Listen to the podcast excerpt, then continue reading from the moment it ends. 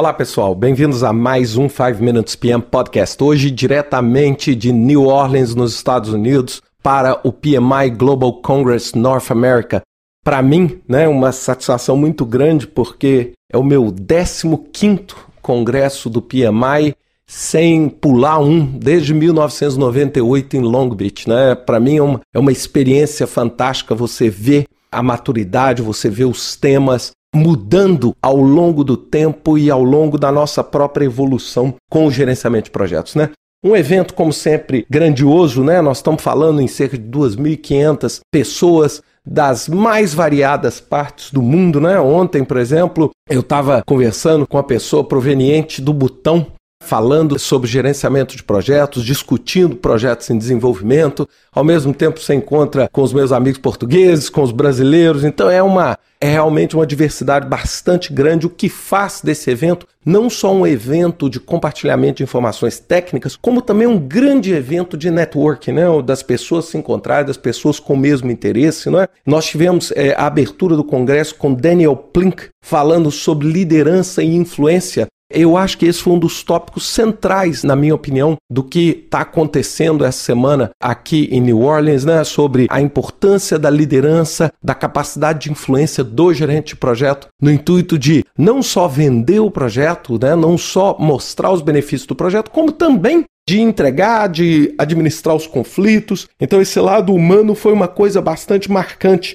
120 apresentações cobrindo agilidade, complexidade, PMO, gerenciamento de riscos, gestão de talentos, análise de valor agregado, earned value. E assim, é, para mim foi uma satisfação também que eu estou apresentando dois papers. O primeiro deles sobre o uso da média quadrática para tentar dar aspectos quantitativos ao risco qualitativo e também sobre o cálculo do retorno do investimento da implementação de escritórios de projetos. Né? Um modelo que eu desenvolvi usando simulação de Monte Carlo, etc., para você fazer, tentar de todas as formas, de uma forma bastante clara, medir realmente qual é o retorno do investimento financeiro da implantação dos escritórios de projetos. É claro, esses dois papers, eles estão no site, né, para download, né? Claro, download gratuito. Eles estão lá disponíveis para aqueles que tiverem aí interesse no assunto. É, também eu queria é, destacar alguns artigos e algumas apresentações que eu acho que vale a pena vocês procurarem saber.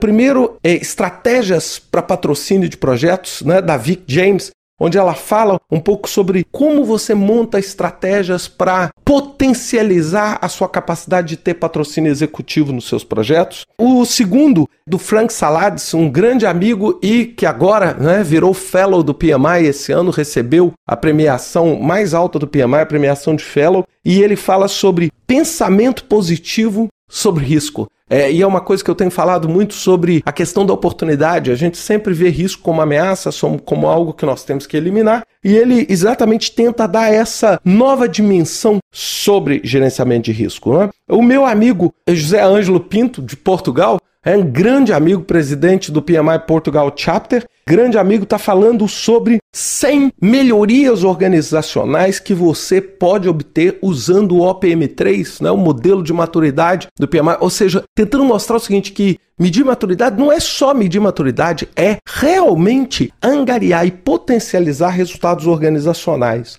E nós tivemos o nosso amigo alemão baiano, não é, brasileiro, Gerartex, que vai estar tá falando sobre realização de benefícios. Né? Sem dúvida nenhuma, eu queria falar aqui sobre todas as palestras, sem dúvida nenhuma, o painel é, é um painel muito sério para escolher as palestras, mas eu acho que vale a pena. Você que é membro do PMI, você pode, daqui a, se não me engano, 45 dias, você já pode entrar no site e baixar algumas dessas apresentações. Se não, você também pode procurar certamente no Google você vai conseguir achar, sem dúvida nenhuma, esses papers no site dos autores, etc. Eu acho que vale a pena. Sem dúvida nenhuma, o que acontece aqui é uma tendência. É? E eu também vi a PMI Bookstore, que me deu a maior satisfação, porque eu sempre fui um adepto grande de você disponibilizar os livros do PMI dentro da PMI Bookstore. E agora a PMI Bookstore, quando você participa do congresso, você tem 50% de desconto nos livros. Isso eu acho um grande. Eu lembro que eu voltava sempre com as malas cheias de livros. Eu acho que isso é um estímulo a mais para aqueles que têm interesse em estar participando do congresso, ou seja, você consegue ter a disponibilização e também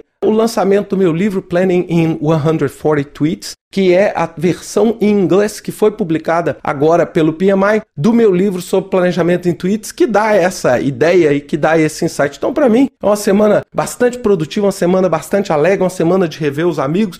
E eu acho que vale a pena que você coloque isso na sua agenda. Se você não veio, para que você venha o ano que vem em Phoenix, no Arizona, em 2014, para poder participar do PMI Global Congress 2014 e com certeza eu vou estar presente também. Um grande abraço para vocês, até semana que vem com mais um 5 Minutes PM Podcast.